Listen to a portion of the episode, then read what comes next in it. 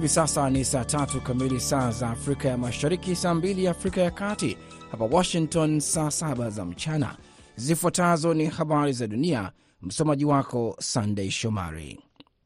Bunge la Ethiopia hii leo Alhamisi liliidhinisha uteuzi wa mkuu wa idara ya ujasusi Temesgen Tirune kama naibu waziri mkuu, akichukua nafasi ya Demeke Mekonnen ambaye alihudumu katika jukumu hilo kwa miaka 11, vyombo vya habari vya serikali vimeripoti. Aidha, bunge lilikubali uteuzi wa Taye Ase Selasi, balozi wa zamani katika Umoja wa Mataifa, kuwa waziri wa mambo ya nje. Demeke pia alihudumu kama waziri wa mambo ya nje tangu mwaka 2020. Temesgen ambaye ameratibu majibu ya serikali kwenye mzozo uliozuka mwaka jana katika eneo la Mahara alichaguliwa mwishoni mwa Januari kumrithi Demeke kama makamu wa rais wa chama tawala Prosperity Party. Makamu wa rais wa chama kwa kawaida nchini humo huchukua jukumu la naibu waziri mkuu. Demeke amekuwa uso wa mwendelezo wakati wa msukosuko katika siasa za Ethiopia. Aliteuliwa kuwa naibu waziri mkuu baada ya kifo cha waziri mkuu wa muda mrefu Meles Zenawi mnamo mwaka 2012 na aliendelea kubaki wakati wa kupangwa upya kwa safu ya uongozi kwenye chama tawala baada ya waziri mkuu Abi Ahmed kuingia madarakani mwaka 2018. Waziri wa mambo ya nje wa Marekani Antony Blinken alizungumzia juhudi za kuwaachilia mateka wanaoshikiliwa na wanamgambo wa Hamas huko Gaza alipokutana hii leo Alhamisi na wajumbe wa baraza la mawaziri la vita la waziri mkuu wa Israel Benjamin Netanyahu. Mwanzoni mwa mkutano wake na wakuu wa zamani wa kijeshi Benny Gantz na Gabi Esonkot, Blinken alisema lengo litakuwa juu ya mateka na nia kubwa ambayo wote wanayo ya kuwaona wakirejeshwa kwenye familia zao, kazi inayofanywa ili kufikia lengo hilo. Blinken pia alisema atatoa maelezo juu ya mikutano aliyofanya mahali pengine katika eneo hilo katika safari ambayo imejumuisha vituo vya Saudi Arabia, Misri, Qatar na Ukingo wa Magharibi. Gans alimwambia Blinken kwamba suala la dharura zaidi ni kutafuta njia za kuwarudisha mateka. Mwendelea kusikiliza habari za dunia kutoka idhaa ya Kiswahili ya Sauti Amerika, VOA, ikitangaza kutoka Washington DC. Waziri mkuu wa Israel Benyamin Netanyahu ameamuru vikosi kujiandaa kuingia mji wa Rafa huko Gaza wenye msongamano mkubwa, hata wakati ambapo kuna duru mpya ya mazungumzo yanayolenga kupatikana kwa sitisho la mapigano na Hamas yakitarajiwa kufunguliwa mjini Cairo hii leo Alhamisi. Netanyahu alitangaza amri hiyo baada ya kutupilia mbali majibu ya Hamas ya pendekezo la kusitisha mapigano, wakati ukiwa na juhudi pana za kidiplomasia, ingawa waziri wa mambo ya nje wa Marekani Antony Blinken alisisitiza jana kwamba bado anaona kuna uwezekano wa kufikiwa makubaliano. Wasiwasi umezidi kuzuka kwa mamia wa Palestina ambao wametafuta ukimbizi huko Rafa na mpaka wa Misri. Katibu mkuu wa Umoja Mataifa Antonio Guterres ameonya kijeshi kujiingiza kwa nguvu katika mji huo kunaweza kuongeza janga kubwa la kibinadamu ambalo tayari lipo. Waandamanaji walio na hasira walikusanyika katika mji mkuu wa Haiti Jumatano wakidai kuondoka kwa waziri mkuu Ariel Henry baada ya kushindwa kuachia madaraka kufuatia makubaliano ya kisiasa yaliyofikiwa mwaka 2022. Haiti imekumbwa na ghasia tangu Jumatatu, huku maelfu ya waandamanaji wakikusanyika katika mji wa Porto Prince na kote nchini humo. Vyombo vya habari vya ndani vinaripoti kwamba baadhi ya maandamano yamebadilika na kuwa ghasia, wakati waandamanaji wakipambana na polisi, na takriban watu wawili walipigwa risasi na kuuawa katika ghasia hizo. Hizo zilikuwa habari za dunia kutoka Washington. Jina langu ni Sunday Shomari. Muda mfupi ujao utaungana na Idi Ligongo kwenye kipindi cha Kwa Undani.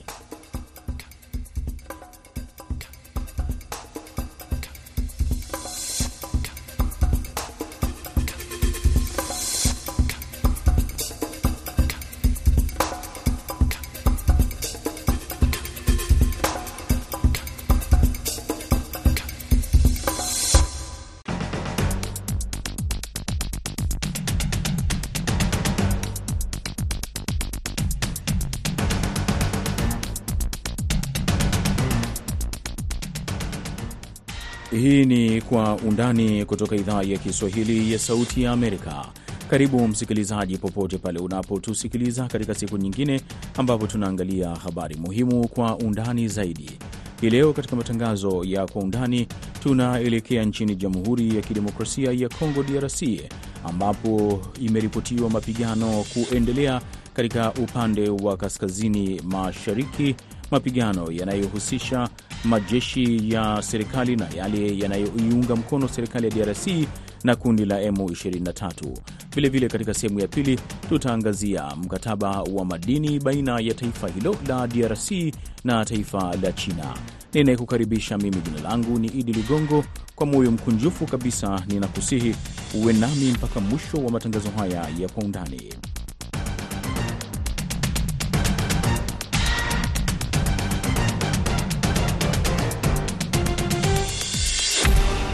Nam, kwa undani kama nilivyokueleza, tunaelekea moja kwa moja nchini Jamhuri ya Kidemokrasia ya Kongo ambapo mapigano mapya yalizuka kati ya waasi wa M23 na vikosi vinavyoiunga mkono serikali Alhamisi mashariki mwa Jamhuri ya Kidemokrasia ya Kongo baada ya mapigano makali yaliyowalazimu maelfu ya watu kutoka makwao karibu na mji mkuu wa jimbo hilo Goma. Wakazi walisema watu wa eneo hilo waliowasiliana kwa njia ya simu na shirika la habari la AFP wameeleza kwamba mapigano yalizuka katika kijiji kimoja na kuenea katika vijiji kadhaa kati ya kundi la waasi la M23 na makundi ya watiifu wenye silaha wanaojiita Wazalendo.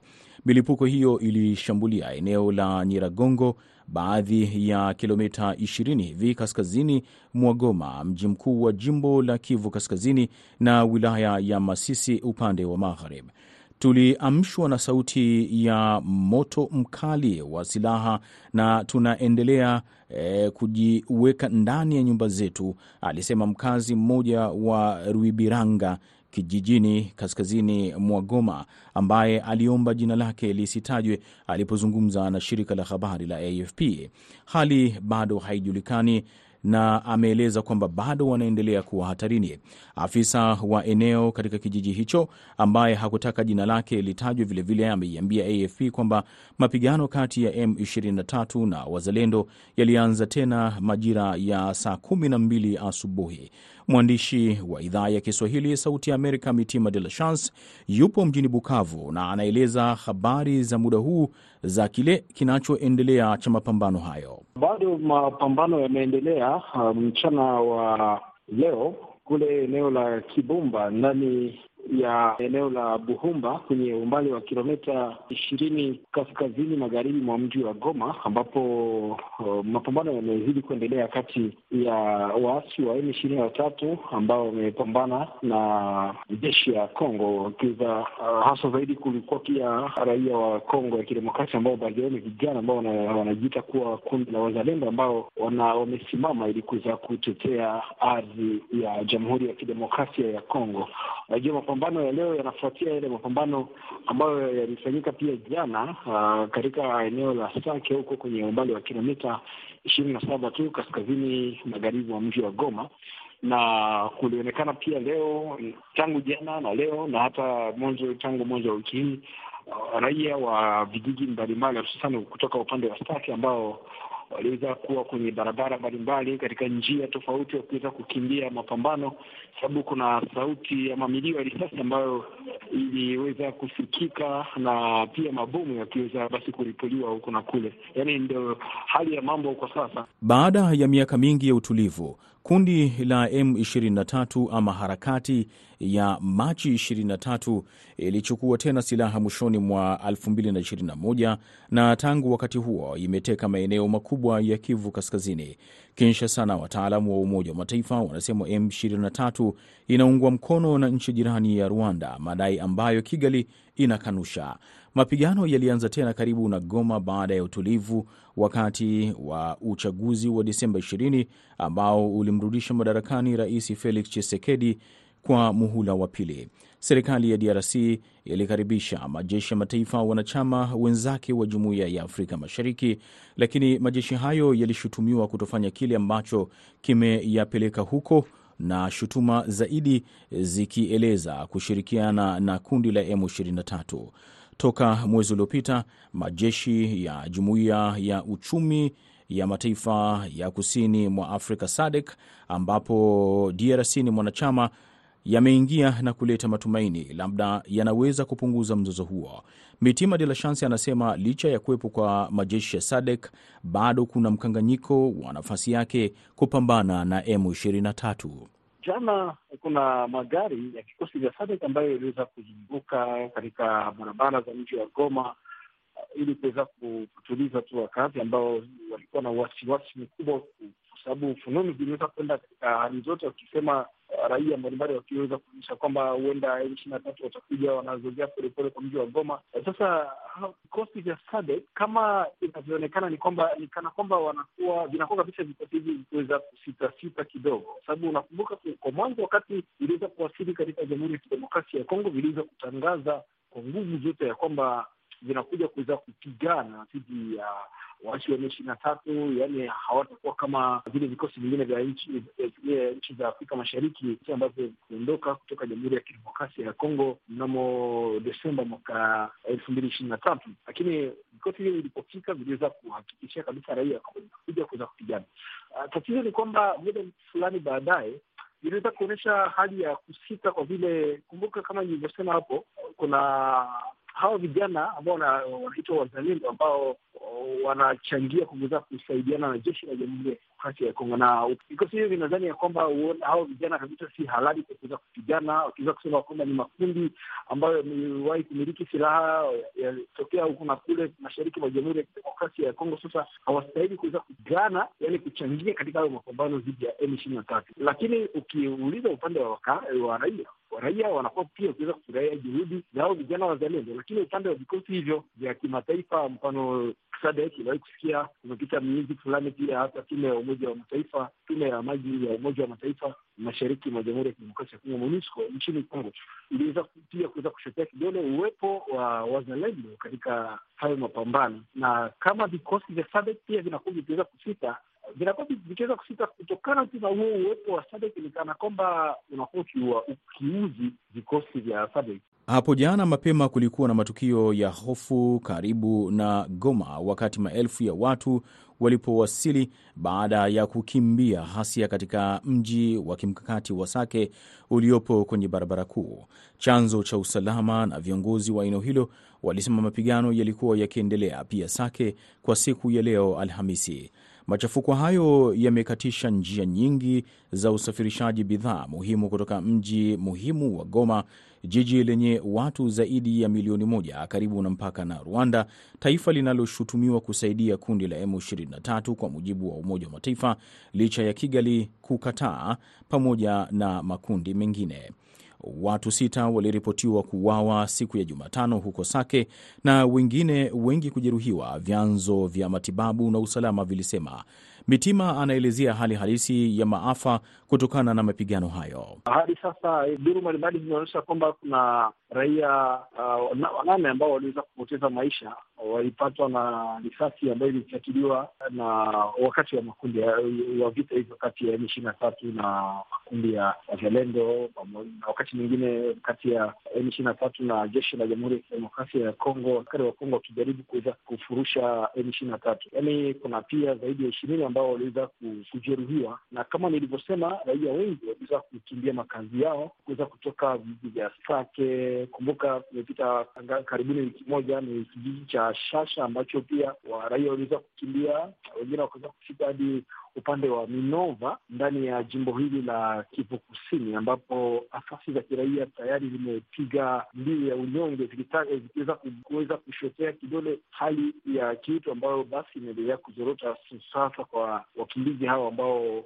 raia ambao waliweza kukimbia vyao wakilazimika kuacha mashamba yao, kuweza kuacha mifugo yao na kila kitu, ili kuweza kuja kuweza kujihifadhi katika hivyo vijiji ambamo, kumbuka, upande wa Minova huko ndani ya eneo la mtaa wa Kalehe hapa Kivu Kusini, kulikuwahi kuwa pia wakimbizi wengine ambao walikuwa wamekimbia katika ya Kivu Kusini upande huo wa Kalehe, na wakimbizi wengine ambao waliwahi kukimbia zamani katika angalau miaka miwili vita vya ishirini na tatu katika katika maeneo mbalimbali, mfano kule uh, wilayani Ruchuru ndani ya Kivu ya kaskazini. uh, wakiweza kukimbilia hadi upande wa Minova. Yaani kulikuwa wakimbizi wengine ambao walikuwa tayari wako ndani ya kambi wakiwa na maisha magumu, wakiishi ndani ya mahema, wakiwa na matatizo na changamoto tele, hasa zaidi ukosefu wa chakula, mavazi na kadhalika. Alafu hili ni lingine la hawa wakimbizi likuja kabisa kuweza kuongeza matatizo, na ndipo asasi za kiraia upande ule liliweza kupiga mbiu ya nyumbi kutaka ya kwamba ziweze, yani wakimbizi hao ambao waliweza kukimbia vijiji vyao waweze kusaidiwa. Wananchi wa DRC kilio chao kikubwa kwa majeshi ya nchi FARDC na kundi la wapiganaji la wazalendo pamoja na majeshi ya SADC ni kuwafurumusha M23 na hali ya Kongo kuimarika kiusalama. Hassan Kizunguruka ni mchambuzi wa siasa za DRC aliyeko Kinshasa, DRC, anasema raia wamechoka na wanataka kuona majeshi yanawaondoa M23.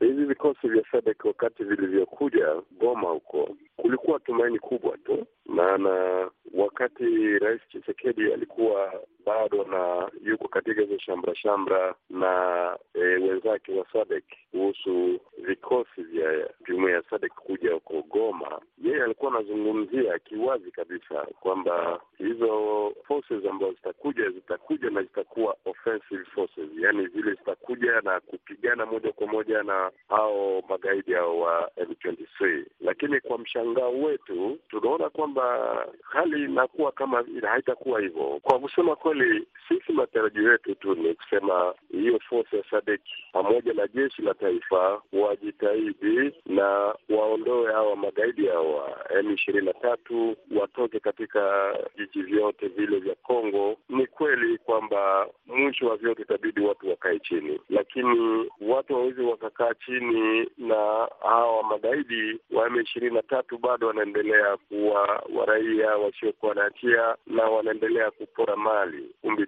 ingekuwa vizuri jeshi pamoja na Sadek wajitahidi wapate kufukuza wajamaa warudi huko walikotoka, na baada ya hapo, kama kunaweza kukawa suluhisho yote ya amani, hiyo inabidi sasa watu wakae chini. Lakini kwa kweli, kwa sasa hivi raia kijumla wanaona kwamba cha muhimu kwanza ni kutoa magaidi wapate kutoka nchini Kongo warudi huko nchi majirani. Na hapa ndo tunakamilisha sehemu ya kwanza ya Kwa Undani. Tukirejea tutaingia katika sehemu ya pili ya Kwa Undani, ambapo bado tutaendelea kuwepo katika taifa la Jamhuri ya Kidemokrasia ya Kongo, DRC, na endelea kuwa nasi.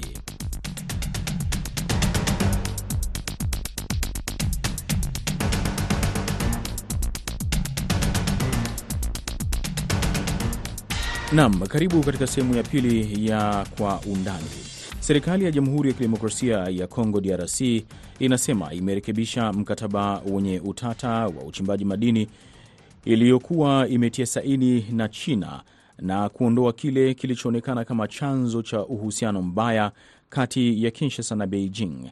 Mchakato wa kurekebisha mkataba wa China ulianza miaka miwili baada ya Rais Felix Tshisekedi kuingia madarakani ambaye aliukosoa akisema kuwa ungeifaidisha China zaidi. Kwa undani leo hii, mwandishi wa Sauti ya Amerika nchini Kenya, Jason Nyakundi, anaangazia mkataba huu na iwapo ni salama kwa nchi za Afrika kutumia rasilimali yao kuingia mikataba na China. Mkataba huu mpya kati ya DRC na Uchina ambao maafisa wanasema ni matokeo ya mazungumzo ya wazi na Uchina unakuja miaka 16 baada ya pande hizo mbili kutia sahihi kile mamlaka ya DRC ya wakati huo iliita mkataba wa karne. Lakini tangu mwaka elfu mbili na nane hasa chini ya utawala wa Rais Felix Tshisekedi, maafisa mara nyingi wameshutumu Uchina kwa uporaji, wakisema kwamba walichimba madini muhimu kutoka DRC bila kurudishia jamii za wenyeji. Mwishoni mwa mwezi uliopita, maafisa walisema kandarasi hiyo imerekebishwa ili kutoa majukumu maalum kwa makampuni ya uchimbaji madini ya Uchina, ikiwa ni pamoja na kuboresha miundombinu ya ndani kwa Wakongo. Mamlaka ilisema mkataba huo mpya una thamani ya dola bilioni 5.8.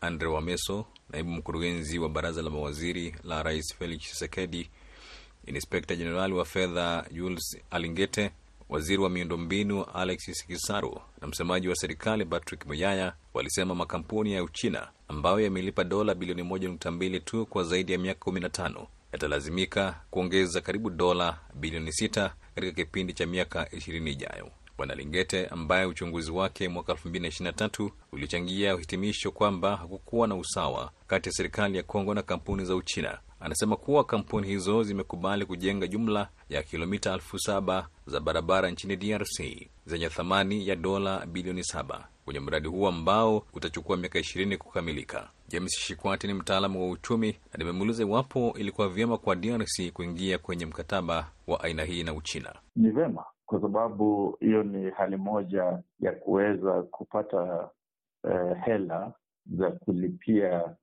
uh, ujengaji wa miundo msingi uh, lakini tunajua kwa ukweli ni kwamba ni vigumu kupata uwazi kwa sababu eh, tukumbuke rais eh, wa Tanzania aliyetuacha Uh, kuna siku alikuwa analalama sana kwamba kuna kampuni zinabeba hadi mchanga kupeleka ng'ambo bila kueleza Watanzania ni nini kiko kwenye mchanga huo, kwa sababu hakukuwa na uwazi. Nitashikilia kwamba kama kuna uwazi na tuhakikishe kwamba zile standards ama vipimo pia zimewekwa kwenye eh, uwazi ambapo yeyote yule ambaye anataka kuelewa ni nini haswa kimetolewa eh, eh, eh, katika mali asili katika nchi fulani, hizo zikiwekwa pamoja ziwe ni eh, eh, kati ya ile contract, ni vema kabisa kwa maoni yangu. Lakini kama hatujakubaliana kwamba eh, kopo la dhahabu ni dola fulani, inakuwa ni vigumu kuweza kusema kwamba Afrika itafaidi katika mpango eh, kama huo. Hilo ni jambo la kwanza. Pili ni kwamba tu, eh, kabla hatujauza mali asili tujaribu kukadiria, tuseme kama miaka mitano ijayo, eh, eh, bei ya mali asili ambayo imelengwa itakuwa ni pesa ngapi? Tusitumie bei ya leo tunapojaribu kufanya hesabu ya kutumia madini ama eh, maliasili kuweza ku, kupata hela za kujenga miundo msingi ya nchi zetu. Chini ya mkataba uliojadiliwa upya, Wachina wataendelea kunufaika kutokana na msamaha wa kodi wa takriban dola milioni mia moja. DRC inapaswa pia kufaidika kutokana na mrahaba wa dola milioni mia mbili arobaini kwa mauzo ya kila mwaka ya Mines, kampuni iliyoanzishwa kusimamia gawio kutokana na uchimbaji madini chini ya kandarasi. Mkataba uliojadiliwa upya unaipa upande wa Kongo hisa kubwa katika kampuni hii, ambapo upande wa China ulikuwa na hisa nyingi. Mchakato wa kurekebisha mkataba wa China ulianza miaka miwili baada ya Rais Felix Tshisekedi kuingia madarakani. Rais Tshisekedi alikuwa tayari ameshutumu kukosekana kwa usawa katika mkataba huo. Suluhu ni kujenga viwanda na kutoa uh, tunaita bidhaa ama product zetu na kuuza kwenye masoko. Hiyo ndio suluhu, lakini ni ile tunawezosema ni hybrid, kujaribu kwanza kujikwamua kwenye tatizo. Tuseme sasa nchi kama eh, wenzetu wa DRC wana eh, wana changamoto kubwa sana, tukiangalia katika hali ya miundo msingi, barabara hawana hawana bridges. Uh, sasa kujikwamua kama phase ya kwanza, phase one, inakuwa muhimu waangalie basi tuna mali asili kiasi gani na ni gani tunaweza tukakubaliana na nchi yeyote ile kuweza kufanya biashara nasi ili tujenge barabara zetu na tuweze kuwa na bridges na kuweka kuweka airports pale pale, lakini natilia maanani kwamba uwazi uwepo na pia ile eh, tunaita kwa kimombo futures market ya kuangalia bei. Isiwe ni bei ya leo, unajaribu kukadiria siku zijazo bei ya unachouza itakuwaje, ili usijipate kwamba umeuza kwa bei ya chini sana eh, kama ni madini ambayo pengine bei yake inafaa iwe ya juu. Hiyo inakuwa ni kama phase one, lakini phase two lazima sasa uh, utilie manani kusema la, tusafishe kama ni, ni dhahabu hapa hapa ili eh, faida iwe katika nchi ambayo ina mali asili, faida siyo hela peke yake. Faida itakuwa pia ni kazi kwa vijana, kwa sababu watajipata pia wanapata ujuzi wa kutoa hayo madini na kusafisha na kuhakikisha kwamba sasa yanauzwa kwa bei ambayo ni ya juu. Mamlaka nchini Kongo imekosoa mkataba huo ambao inasema kuwa kwa kiasi kikubwa una faida kwa makampuni ya Kichina na kuhatarisha taifa la Kongo. Mnamo mwaka elfu mbili na nane mkataba huo ulikuwa na thamani ya dola bilioni tisa. Baada ya shinikizo kutoka kwa shirika la fedha ulimwenguni IMF, mkataba huo ulipunguzwa hadi dola bilioni 6.5 ikimaanisha dola bilioni 3.5 kwa mradi wa madini na dola bilioni tatu kwa mradi wa miundombinu. Lakini wakili na mchambuzi wa siasa Martin Olo yeye anasema kuwa lengo la Uchina katika mkataba huu ni kujinufaisha. Huwezi kuweka fisi akuchungie zizi la mbuzi. Kwa hivyo unapofanya mkataba wa aina hii unatarajia maajabu. Unafikiria kwamba eti fisi akichunga zizi la mbuzi eti atalinda mbuzi? Hawezi.